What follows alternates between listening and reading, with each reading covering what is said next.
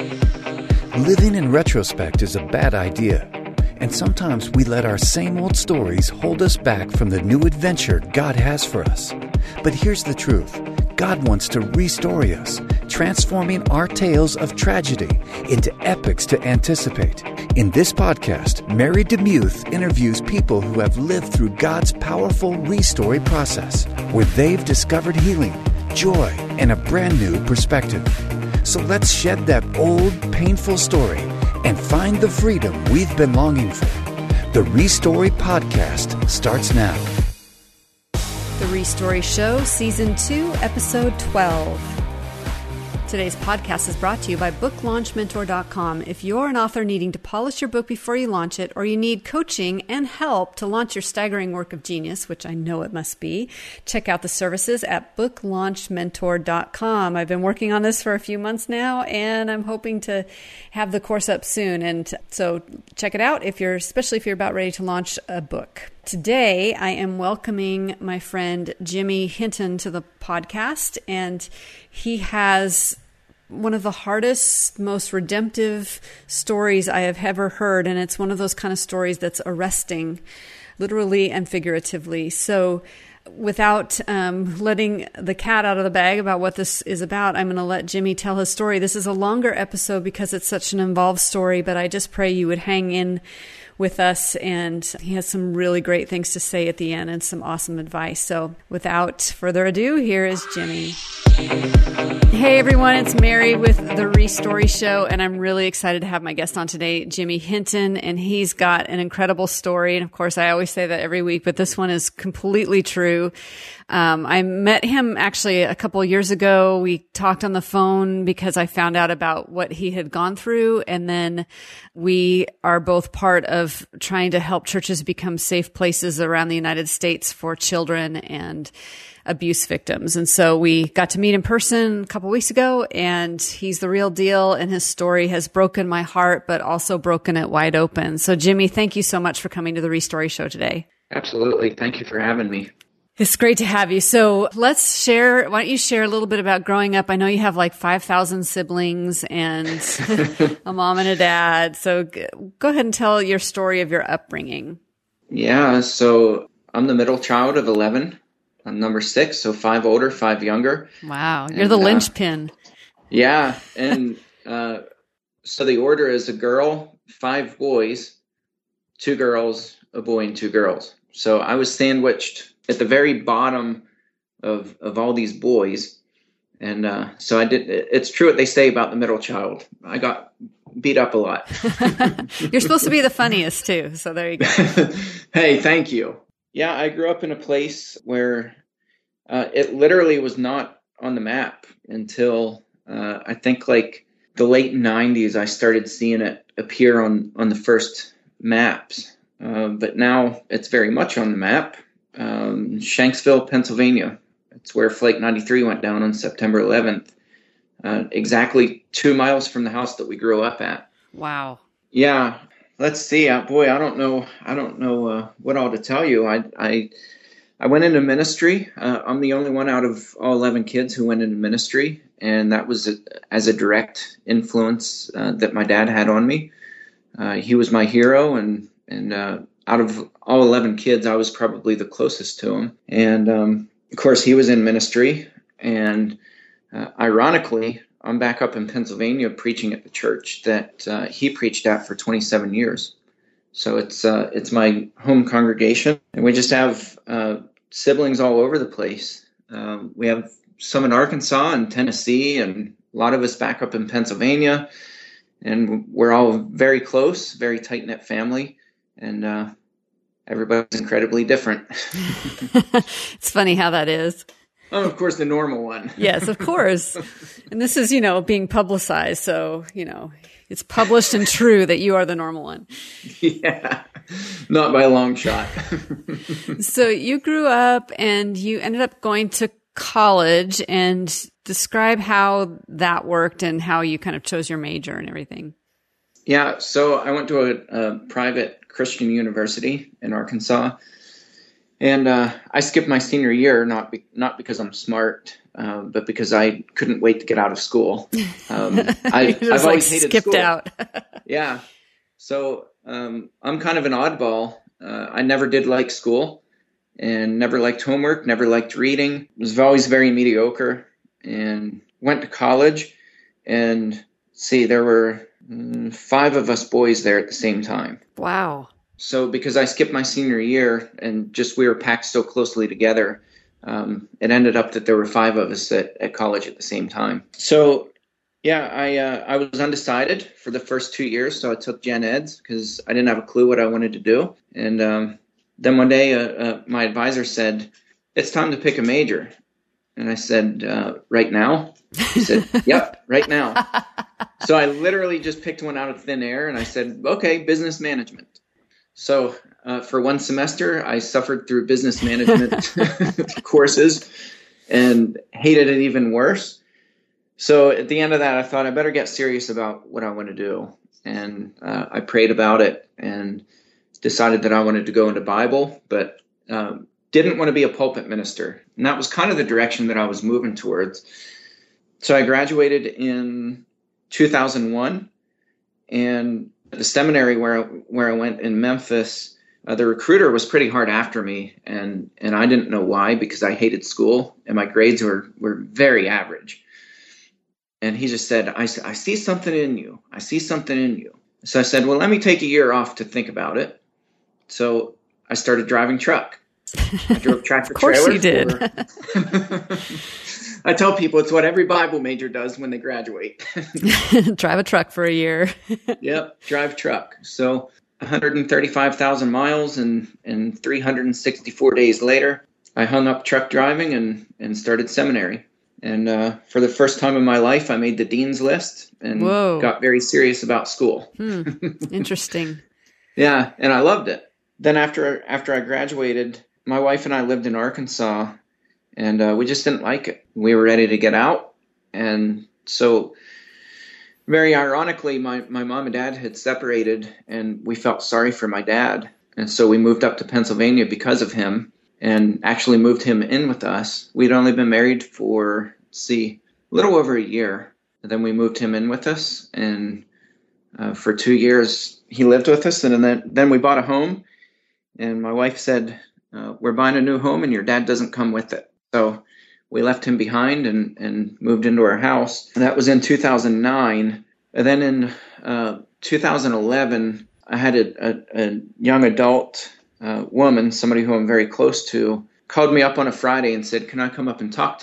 And uh, I, I, I scheduled an appointment. And she came in and she was just trembling and, and she handed me a piece of paper Hmm. and, and just broke down sobbing. And so I, I started to read it and it was an email correspondence between her and somebody else describing how my dad had sexually abused the two of them Mm. um, whenever they were little kids. And so, of course, I, I was absolutely devastated. And I mean, just felt like throwing up and, and you know, the whole deal. And my dad was attending um, my congregation at that time. So he was not the pastor at this time. You were the pastor. Correct. Okay. Yep. So I ended up not only doing what I said I swear I would never do, which is preaching, but then I, I really swore that I would never wind up at my, my home church. And that's where I was and where I still am. Yeah. Be wary of what you promise and say. yes. Yes. God always has other ideas. So you had this meeting and you just heard for the very first time, no inkling, no idea. And this Didn't is have the, a clue. This is the first time that this has ever come up. Yes. Yes. Yeah, I had absolutely no idea. So the only way that I can describe it is that it was that it was Holy Spirit led at that time. Uh, because I didn't know what to think, I didn't know what to say. I mean, what do you do in a, in a in a moment like that? And so in that moment, I just remember telling her th- three words that that I think ended up becoming the three most important words that she's probably heard. And I said, I I believe you. And I said, I'm I'm going to do whatever it takes. And I said, I I may lose my job, uh, and I just didn't know. I said, we may lose our house, uh, we may have to move to another state, uh, but I don't care. I said, I will do whatever it takes to turn him in and to make this right and to make it stop. And so that that was late Friday afternoon, and my wife was uh, teaching in, in the public school at the time, and so she came home. Uh, I had gotten home just before her, and my wife said, uh, "You look terrible." That was the first thing she said when she walked in the door. She said, "You look terrible," and I said, "There's there's a good reason for that." And so I I told her what um, had just been disclosed to me, and I said, "You know, I I got to sort things out and figure out what to do." And at that time, I I knew nothing about reporting process, and I didn't even know that I was a mandated reporter. So I didn't have a clue. Didn't have a clue, and so I tried to unpack that for about 20 minutes with my wife, and then I had to rush off to, to do a wedding rehearsal for one of my church members and a, and a very close friend. So on Saturday, uh, I performed the wedding, and at the dinner after the wedding, I was sitting at a round table and we had seating assignments. So my wife was to my left. This young lady who disclosed to me was to my right, and right directly across the table from us was my dad. Oh my gosh. Yeah. Yeah. So we were the only three people at that time who who knew, and we were just uh, just it was so awkward and and trying you know trying to pretend and and trying to be happy for this couple when inside I was just just crushed, absolutely broken into a million pieces, and uh, and you can't carry that into when you officiate the happiest day of somebody's life, and and it was quite literally the worst day of my life, and so there was there was just this big chasm between those two worlds. And uh, so on Sunday, I got up and, and did what what pastors do, and I had to preach. And I went home and just collapsed. I was just exhausted. And so I, I, I called mom and uh, had talked to her, and I said, I said, Mom, I, I, I don't know what your thoughts are, but I said, I'm going to be at the police station first thing Monday morning. And she said, Jimmy, I'm going to be by your side. And so we we went into the police station together. And I just remember I remember how hard that was because I was still trying to wrap my mind around the idea. I, I, I knew that these gals had no reason to make this up. And so I knew it was true, uh, but I was still trying to wrap my mind around how, how my, my childhood hero was capable of doing that. And I had no idea how many victims he had. I only knew of these two. And so we, we were talking to the to the detective um, who I actually knew and, and am friends with, and so that made it awkward. And we kept talking about my dad uh, as a it was a hypothetical, and so we said, you know, suppose we knew this guy um, that had done these things, and she just stopped us, and she was very blunt, and she said, "You and I both know that you didn't waste your time, and you're sure not wasting my time to come in here to talk to pick my brain about hypotheticals." She said, who are you talking about? Wow. Yeah. And we still wouldn't disclose. And I just remember her response. And at first, I, I was just so, I felt bad for my dad. Isn't that strange? I still felt really sorry for him. And, and she said, You can either do this the hard way or you can do it the not so hard way. And she said, The hard way is I interview every single person in all of your social circles that you've known your entire life and I will take time to interview every single one of them until I find out who you're talking about.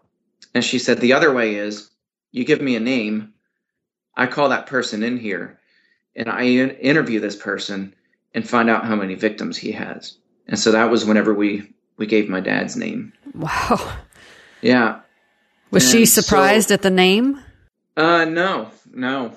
No, and that that was that was surprising to me was how calm and just positive that he had dozens of victims. She said, she said, I can assure you, he's been doing this his whole life. He's doing it right now, and she said he's got lots and lots of victims. And and I was a little bit offended by that because at the time I didn't I didn't have a clue, and uh, now I understand exactly how she knew and why she knew. So uh, later that evening, uh, of course, that day he was dad was served papers that said he wasn't allowed to go anywhere near minors, uh, that he was under criminal investigation, and so who do you think received that phone call from my dad? Hmm. You. so that's right. So not only was I, I the person who the abuse was disclosed to. I was also the person who had to turn him in. Mm. I ended up being the person who he confided in because he didn't know I turned him in. Wow. And then I started fielding phone calls from um, from victims mm. um, because apparently they started talking to each other and and were telling each other for the first time. They had never told anybody, and so because because mom and I had, had turned him in, they just knew that we were trusted, and because I'm the pastor. I guess people especially trust pastors or something. but, but I started getting phone calls and um, just hearing things in incredibly graphic detail that my dad had done to them uh, when they were very young. And I tell people I still carry the scars of, of hearing those things, but those scars are nothing compared to the deep wounds that those victims still carry uh, from the abuse that dad had. So I just had to sit and listen and and validate that what happened to them was real hmm. um, and that somebody believed them. And, and so I'm hearing these things about my own dad. So then my wife and I uh, had to figure out, okay, now now the next phase is how do we tell the family? Well, back up just a little bit. So when your dad called you, did you have a conversation with him and did he disclose? I, I just I described this. It was a really bizarre thing, and I I don't know how else to describe this except um, if you've ever heard Charlie Sheen talk, um, when he just babbles nonsense. Yes. That was what it was like. Whoa. Um, he called me over to his to his apartment, and he and mom were were separated or maybe divorced by that time. But he just kept saying, "Man, I'm I'm in trouble. I'm going to spend the rest of my life in prison." And I said, "I said, why? What did you do?" And of course, just completely plain dumb. He said, uh, "Well, it's it, it's not that I did anything. It's that I just, well, if this were any other country, the things that I did to, to those kids, I mean, not that I did, uh, but I spent time and, and, and he was just rambling on. Yeah, and he said, yeah. if it were any other country, um, what kind of creepy country it, would it, that be? Yeah, exactly. so, so he said, if it were any other country, it, it would be fine, the things I did, but this stupid country, I'm in deep crap and I'm going to spend the rest of my life in prison. And, and he never did say exactly what he did, but it was just talking nonsense all night. And then I remember he, I just asked him point blank, I said, I said, are you thinking about killing yourself? And he just broke down crying. And, and he reaches into his pocket and he pulls out, he pulls out bullets. And now my bizarre world just turned into like hyper bizarre world. Because the very man uh, basically i'm sitting across from the devil who also is is my spiritual mentor and hero who's also my biological father. It's just all these weird emotions and i'm, I'm thinking okay now well now i can't be responsible for the death of of this man even though i'm, I'm I, I hate his guts right now. I can't be responsible for walking away and so I called my wife up and, and I, I tried to get him checked into the hospital and, and, and he refused. He wouldn't do it. And I called my wife and, and I said, I said, you know, he's he's thinking about committing suicide and, and I think I better spend the night at his apartment. Needless to say that didn't that didn't sit well with my wife. And I understand why. And so it, it's just so bizarre. And then and then we had to wade through calling individual family members. And so mom and I started to divvy up which siblings we thought would be most receptive to which one of us. And and then in in the middle of all that, this is all within like a week a week time frame. Uh, we took our church down down to one of our private Christian univers- universities in West Virginia, and the incoming president was best friends with my dad, and they were college roommates at in Oklahoma. And so the incoming president was literally the first person that we saw whenever whenever we got out of out of our the van that we took down. And his wife was scheduled to to speak at our church i don't know a few weeks after after that visit that we did down at the college. And so he came up and he said how how is your dad doing? He said did you know that my wife is coming up and she's speaking she's speaking to your ladies at church and how's he been and what's he up to these days? And and he's just going on and on. And i just the whole time i'm thinking i just i would I want to be dead right now. And it was, it, it, I couldn't tell him anything because we hadn't even told the whole family yet. And so while we're down there at the, at the university that weekend, I start getting phone calls from from some of my siblings because apparently they started calling each other, and and, and I started getting phone calls saying, "Is it true?" Well, then then we went back home, and then we had to. My wife and I had to figure out how. Okay, now how do we tell the church? And then we and then we started. Dad started uh, telling me, and he wasn't arrested yet. He was still free. There was about a two two or three week period where uh, from the time we turned him in uh, until he got arrested. And so he was scot free. And he kept bumping in not only to, to people from church, but he was bumping into to victims. And they didn't know at that point that that their kids were sexually abused by by my dad. And so they're bumping into him out in public. And it was just it's like I can't describe to you the, the the bizarre world. And so then we had to wade through okay, how do we tell the church? And then we had we had a couple families who um, Dad told me who the victims were, and a couple families that we were incredibly close to. And then we had to make a decision. Okay, do do we tell them before the investigators tell them? And and one of the families we we ended up driving over to the house, and I, I tell people that was the longest mile that I've ever driven. And so we pulled into their driveway, and I just remember just sobbing my eyes out, and I looked at my wife and I said, "How how do I tell them mm. that my dad raped?" They're little children. How do I tell them that? You know, that's stuff they don't teach you in seminary. Hmm. And so we ended up telling that family and, and and and and the dad's response, and I don't blame him, he said, he said, Where's your dad? I'm gonna kill him. And now and now it's just there's so many levels to this. And then in the middle of that, we had to figure out how do we tell our church family?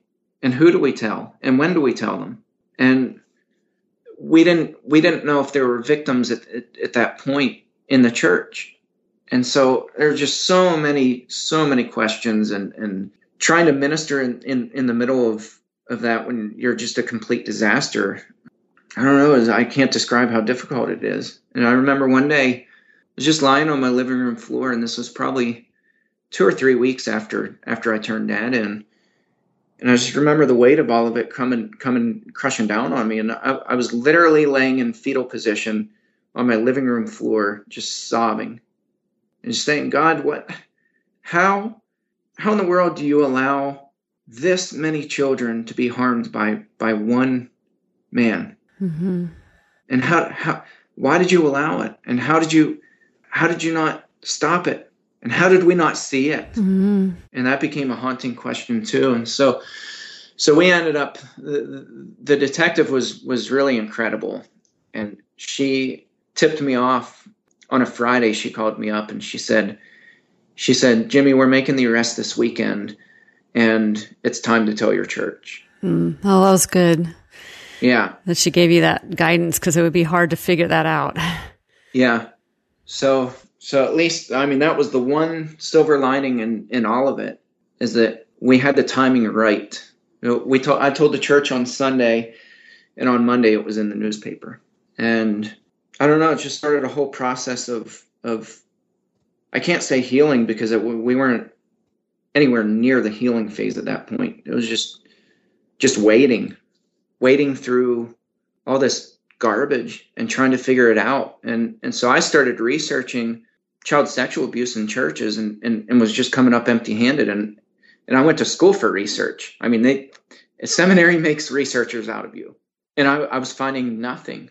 And I'm like, surely this isn't the first time that this has been an issue in the church.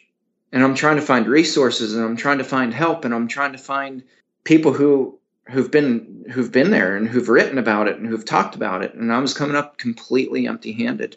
And so that that kind of started a, a, journey of of searching and trying trying to figure out because it, it, it became a haunting thing for me. How did we miss it? We have a family full of nurses and and medical doctors. All of us, or almost all of us, um, have gone to college and and hold some hold multiple degrees. I mean, you're not talking a family of dumb people, and none of us saw it. And so that became a very haunting thing for me and so that began began a pretty lengthy journey that that say I'm still just as just as determined as I was five years ago to really get into the mind of a pedophile and and figure out how do they trick people how do they fool them how do you know what techniques are they using Uh, never mind the behavior. I want to know their techniques. I want to know. I want to know what they did, when they did it, how they did it, and so I lived and breathed and and even slept pedophilia, and that's a bizarre thing. So yeah. Anyway, that's my story in a nutshell. Here we are. Here we are talking about. So just give the listeners a little snapshot of the hearing and um, i don't know if he pled or if there was a trial or how that worked but then like where your dad is now and what kind of things you're doing to try to pick his brain because i know you've been doing that as Yeah. well So he spent, uh, that was in July. July 29th is whenever the abuse was disclosed to me. Uh, July 29th of 2011. And then we turned it in on Monday, whatever whatever that date was. The 29th just sticks out in my head because that was that was the day that I found out my dad was an abuser. So a, a year drug on, he was in county uh, county lockup, and I visited him once a week. And I was the only family member who did so. Uh, nobody else had any contact with him. And during that year, he still didn't know that it, that it was mom and I who turned him in. wow Yeah. So I just started hearing some things that that really surprised me and his interactions. Like he never really talked about the victims much at all. Um, he just talked about how he was going to church at, at, at the jail and he was just he was loving going to church and I thought this this is a bizarre thing because here's a man who's probably going to spend the rest of his life in prison and he's like in his own fantasy world. and it's all about him Sure. And and every now and then he would talk about how uncomfortable the jail was, how hot it was, and or, or um, people weren't putting money into his commissary account. You know, he would talk about things like that, and that you know back then that surprised me. Now it now it makes sense, but uh, but those sorts of things surprised me. Anytime he did mention victims, it was just in passing, and it was, yeah, I hope they're doing okay. He's, but I want you to know, and he would look right at me, and we're you know we're talking on the phone through the glass. I want you to know that that what I did to the to all those little girls was just so he said it was so minor. And he said it was it was light touching and, and he said, I'm sure they're all fine. And he and he had told me that multiple times. So fast forward to 2012, uh, he pled guilty. He found out just a few days before his sentencing that mom and I had turned him in. He was obsessed about his discovery package. He, he just had to have that. And by that time, I, I'd spent enough time with him that I knew why. He wanted to know who turned him in, and he wanted to know how he got caught because he was obsessed about that. He, he talked about it almost every visit when I went to see him. I wonder who turned me in. I wonder who did it. I oh my wonder who did it." goodness yeah, he was just just obsessed with it. Mm. So he found out a couple days before, or a few days before his sentencing. So he was sentenced. I think it was June twelfth, twenty twelve, which happened to be the same week of the Sandusky trial. wow Um, and it was also what was that? Um, that was three days before Father's Day. So nice little Father's Day treat for our family. Uh, it's just uh, you know the irony is just it's just so so deep and, and the hurt and and the pain and it just it brings up so many different emotions because it is just so ironic. You know, three days before Father's Day, the person who we all practically worshipped gets a sentence and he got he got a 30 to 60 year mandatory minimum which means um, he cannot be eligible for parole before he puts 30 years in wow so he'll be 92 years old uh, when he's first eligible for parole wow so yeah i hope i answered You your did. question. So, one of the things I've been reading your mom's blog, and uh, she kind of details. I'll put I'll put a link in the show notes. So she details what it was like to be married to him, which was in a completely different situation than being a child of him. yeah And this is something I, I wanted to bring out for people that are listening because I think we always think that pedophiles and abusers are like scary looking people. And in fact, your dad had the ability to be very extremely overwhelmingly charming in public and to his own children, not to his wife. Sure. How have you been able to kind of uncover that? And what how can you help parents today now with the knowledge of what you know about your dad and how he operated? Yeah so i'd come to a, a theological crisis um, yeah i can imagine be, being a theologian i just came i came to this major crisis and i was like okay what in the world? All these passages that talk about uh, wolves in sheep's clothing and, and the enemy and the devil. And I mean, it's just all through the Bible from cover to cover. And I was like, yeah, every, I have, I literally have to throw out everything that I know about evil people and, and, and church people. I say that church people, Christians are, are the worst at sanitizing the Bible. We Christianize everything. And so the person who, who, who curses in public those are the evil people. Those are the, you know, those people. And we have no idea how to how to ascribe levels to sin. And so we to make us feel better, we equalize sin. And one of the worst cliches, and I just it, drives me up a wall now. And I used to say it. A sin is a sin is a sin. All sin separates us from God. That part is true. But not all sins are equal in scripture. And and not all consequences to sins are, are equal in Scripture. And God puts incredible conditions on his people from cover to cover. And so, you know, we just have all these cliches that help us make make us feel better about other people. And and so we just say, well, if I'm deserving of, of grace, so are these people. And we just put that across the board for everybody. And, and we demand absolutely nothing of people. And so anybody can come in and they can say, well, you know, I'm I'm sorry for what I've done. And we just assume that because they said it, they they're living it. And so that became pretty evident to me. Uh, the other thing is how crafty the the devil is, and so many of the sins in in Scripture, the worst sins, the ones that are that are spoken about the worst and have the harshest punishments, are sexual sins. And and you look at Scripture, and and I think probably the the biggest reason is that sex has incredible it allows you to hold incredible power over people. And so sex ends up becoming about uh, power, position, and privacy. And so, how do you poison?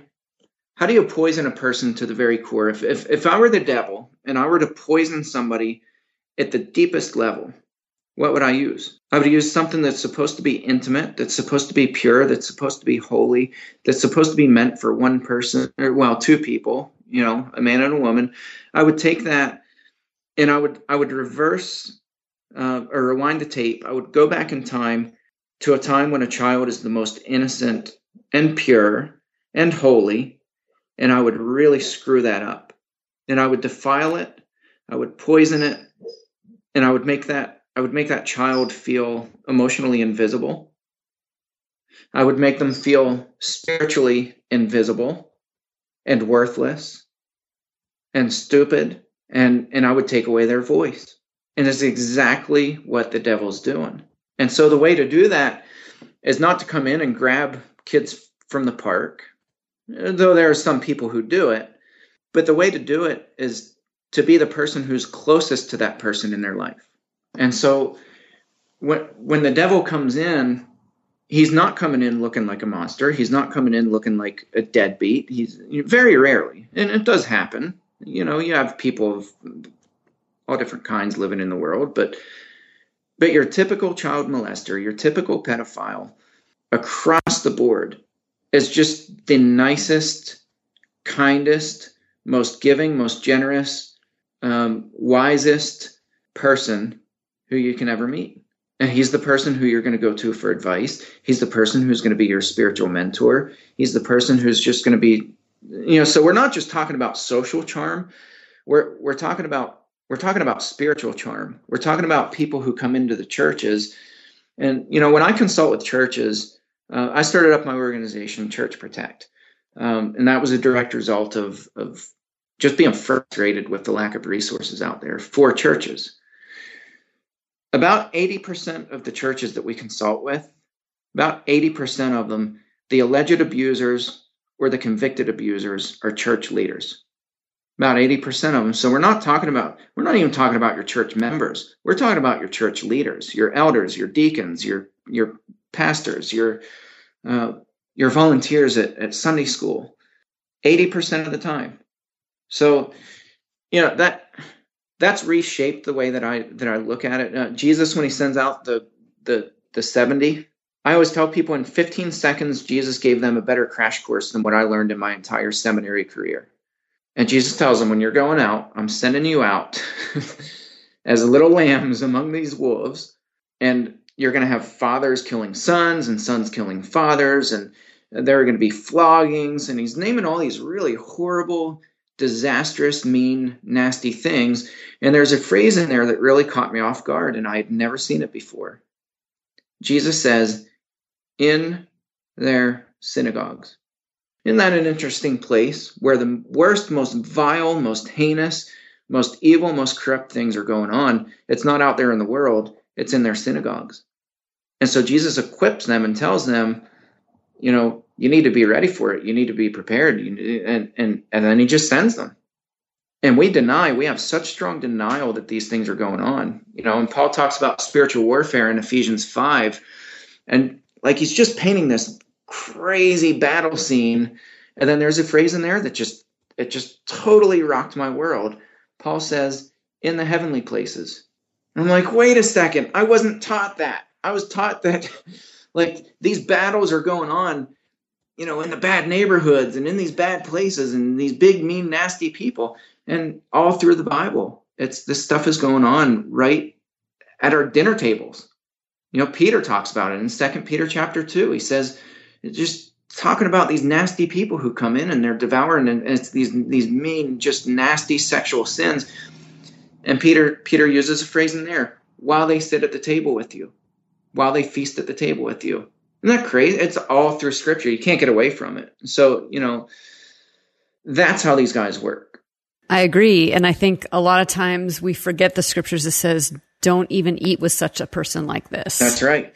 That's and, right. And for so long, the church has majored in grace that they want to be able to sit at the table with a pedophile. They want to be able to say the redemptive story. They want to be able to say it. But the truth is, and I don't, you know, I wish we had hard evidence on this, but it seems to me, and from what I've read, it's like 99 point something percent of pedophiles don't reform. Yeah. And so the safest place for them to be for their sake, and of course for society's sake, is to be behind bars. So we yeah. can't, we can't have, especially if they claim to be Christ followers because they are the biggest wolves in sheep's clothing that could ever be running around destroying. And I, I think that's the problem of evil that I struggle with too as an abuse victim is just, there's so much anger that comes out inside of me and rage about why does this keep happening? And that's why I think you and I are trying to be trying desperately to be on the front lines of this and educating churches and educating people and helping people have their eyes open. And instead of having this, this world out there that doesn't want to believe that this happens, so we just pretend it doesn't because it's easier that way to actually just be honest and say this happens and this is what we need to do about it. And this is how we need to protect our children for future generations.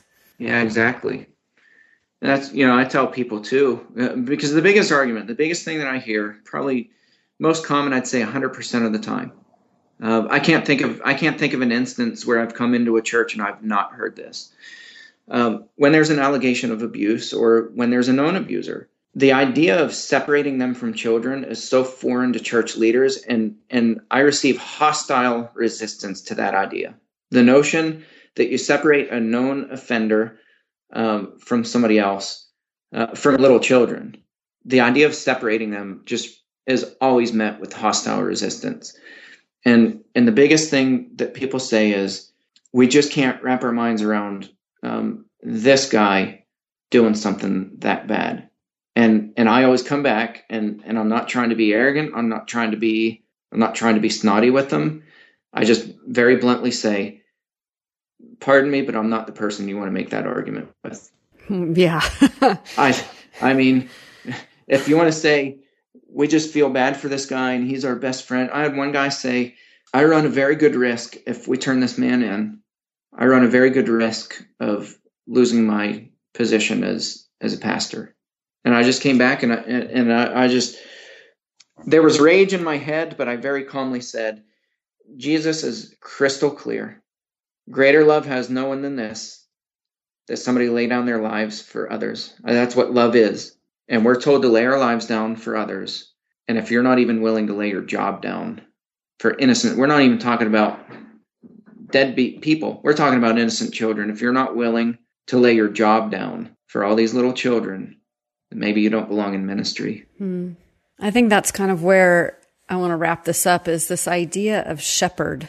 And um, as a shepherd of the flock, and you, you are the pastor of your congregation, it's your job, it's your duty as a shepherd. If you just strictly go out into the Middle East and you hang out with a shepherd and a sheep, and you see, and, and you don't have to be in the Middle East to do that, you can go around the world and hang out with shepherds and their sheep. Their job, their primary job is to protect those sheep from predators. And so it just doesn't make sense to me that we wouldn't do that. And maybe that's just because I'm a victim and I am so passionate about wanting to protect. But I guess that's kind of my admonition out there. And I want to commend you publicly to say you, you did take that extreme risk, not only in your pastorate, but in your family. I mean, you didn't know what the result of all this was going to be. But I'm so grateful that there are folks like you in the world who are willing to say, I believe you. Those are very powerful words. I did not get that when I told, and it would have been really great if I did. It would have helped me tremendously. Yeah. So my last couple questions, and one is, what kind of advice would you give to someone who is kind of becoming privy to abuse. They're, they're seeing it or they're, they know that it's going on. What, what should they do? And how, how do they cope? I can say this, you know, somebody who's, um, somebody who's a minister, we're never expecting our best friends, our co-ministers, our co-elders, our co-deacons. We're never expecting the people who we admire the most.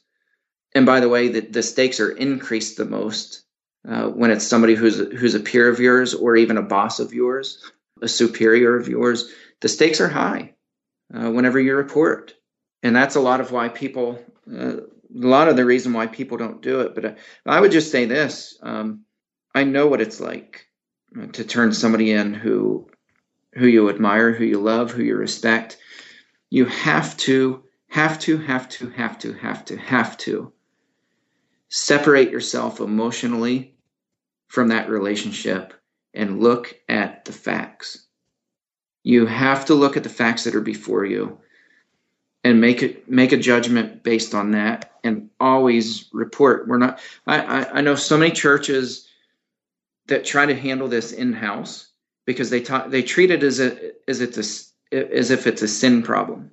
And so that, which it is uh, it is a sin problem, but it's also a criminal problem. it's a crime. it is a felony. Yeah. Child sexual abuse is a felony in all 50 states. It's one of the one of the few crimes that is a felony across the board in all 50 states. In in almost all 50 states, church leaders are mandated reporters, which means it is illegal to not report. And so you have an obligation to report when you first start finding out and you don't we want to make sure i wanted to make sure when i reported that that i got this right deep in my heart i'm like man i got i could it is is it really true? Is it really true? And so the temptation is to start asking all kinds of people and, and to go and to question victims and to question even my dad. I could have gone to my dad and said did you really do this? I was tempted but you got to you got to use your brain and realize an offender will never confess to it when confronted, or almost never, or minimize it and say, or minimize yeah, it. say it was and something else. Completely throw an investigation in the garbage by doing that. And so it's not our job to investigate; it's our job to report. And even when you're related, even when you're best friends with the person, even when you don't want to believe it, it's not your job to investigate it. It's your job to report it. And if we treated if we treated the, the sexual abuse of minors the way that we treat murders, I don't know of anybody who would walk away from from a murder or hearing about a murder and saying, "Well, yeah, but I just don't. I'm not going to be bothered with that. I'm not going to take the time." Or no, he he probably didn't do it. If you hear that somebody may have murdered somebody else, you're going to report. You're not even going to question it. But yet, when it comes to child sexual abuse, we we excuse it away and I see it all the time. So that's probably the biggest thing is I, I would I would tell people just separate yourself emotionally and, and report it. Always report it. So in the past year, um, how has God restored you and you and your family? Uh, Well, that's a tough question because I've probably struggled the most in the last year. I think God has has restored me by really forcing me to trust him. Hmm. I mean wholeheartedly to just trust him in, in, in everything. And and even though I've I've probably struggled the most spiritually and emotionally in, in the last year, the biggest, boldest opportunities to serve other people has has opened up. And so it's been it's been a, a painfully slow, hard, difficult journey, and it's beautiful. Yeah, painfully beautiful. I yeah, painfully fruitful. yeah, um, but yeah, just seeing seeing the fruits of this labor and and and just knowing that um, there are more people like you, and and I'm just finding more and more people who are who are just so courageous, and we're all networking together, which is awesome. And um, I've seen more of that in the last year than I have the previous four, um, where we're all talking to each other, and you know we're we're not just talking. We're saying how do how do we come together? How do we join forces? And and how do we how do we just let God lead us? And uh, I think I think God's going to make pretty big pretty big waves across this nation and, and really across the world. And what a privilege it, it is, even though we've been through hell and back, that we can be a part of the restoration. You know that kingdom now, in that sense of we can see the kingdom of God come now in our lifetimes um, because of our just broken obedience, I think would be a, probably the best way of saying it. Yeah, it's uh, I don't know, it's incredible to watch God work, and and and we we just we have to trust Him that uh, he He's going to turn things around, but it's but it's not going to happen by praying and walking away. And I think so often we we pray and we walk away. Uh, that's not trusting God. That's turning your back on God. And so the, the the the biggest question that I get from survivors, the biggest question I get is where was God when I was being abused? And I come back and I say, I, th- I think very respectfully, I think you're asking the wrong question. And I think the question we need to be asking is not where was God when this abuse was and still is going on. My question is where are God's people? And that's a great way to end this interview. I just so appreciate your story. I know it was hard to share.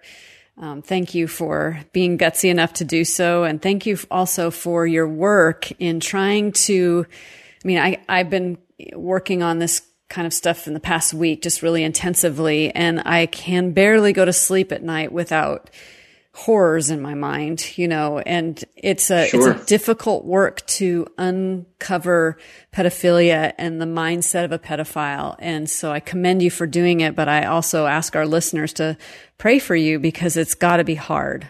Beyond words. Yeah. well, thank you, Jimmy, for being on the Restory show today. And I, I'm just so grateful for all you've done. Thank you for having me, Mary. Thanks for listening to the Restory show. Do you mind if I pray for you now? Lord, what a story. What a difficult story. Thank you for people like Jimmy, and thank you for Jimmy who are willing to stand up for victims, who are willing to say, not on my watch, who are willing to listen and willing to dignify stories and willing to go to the police.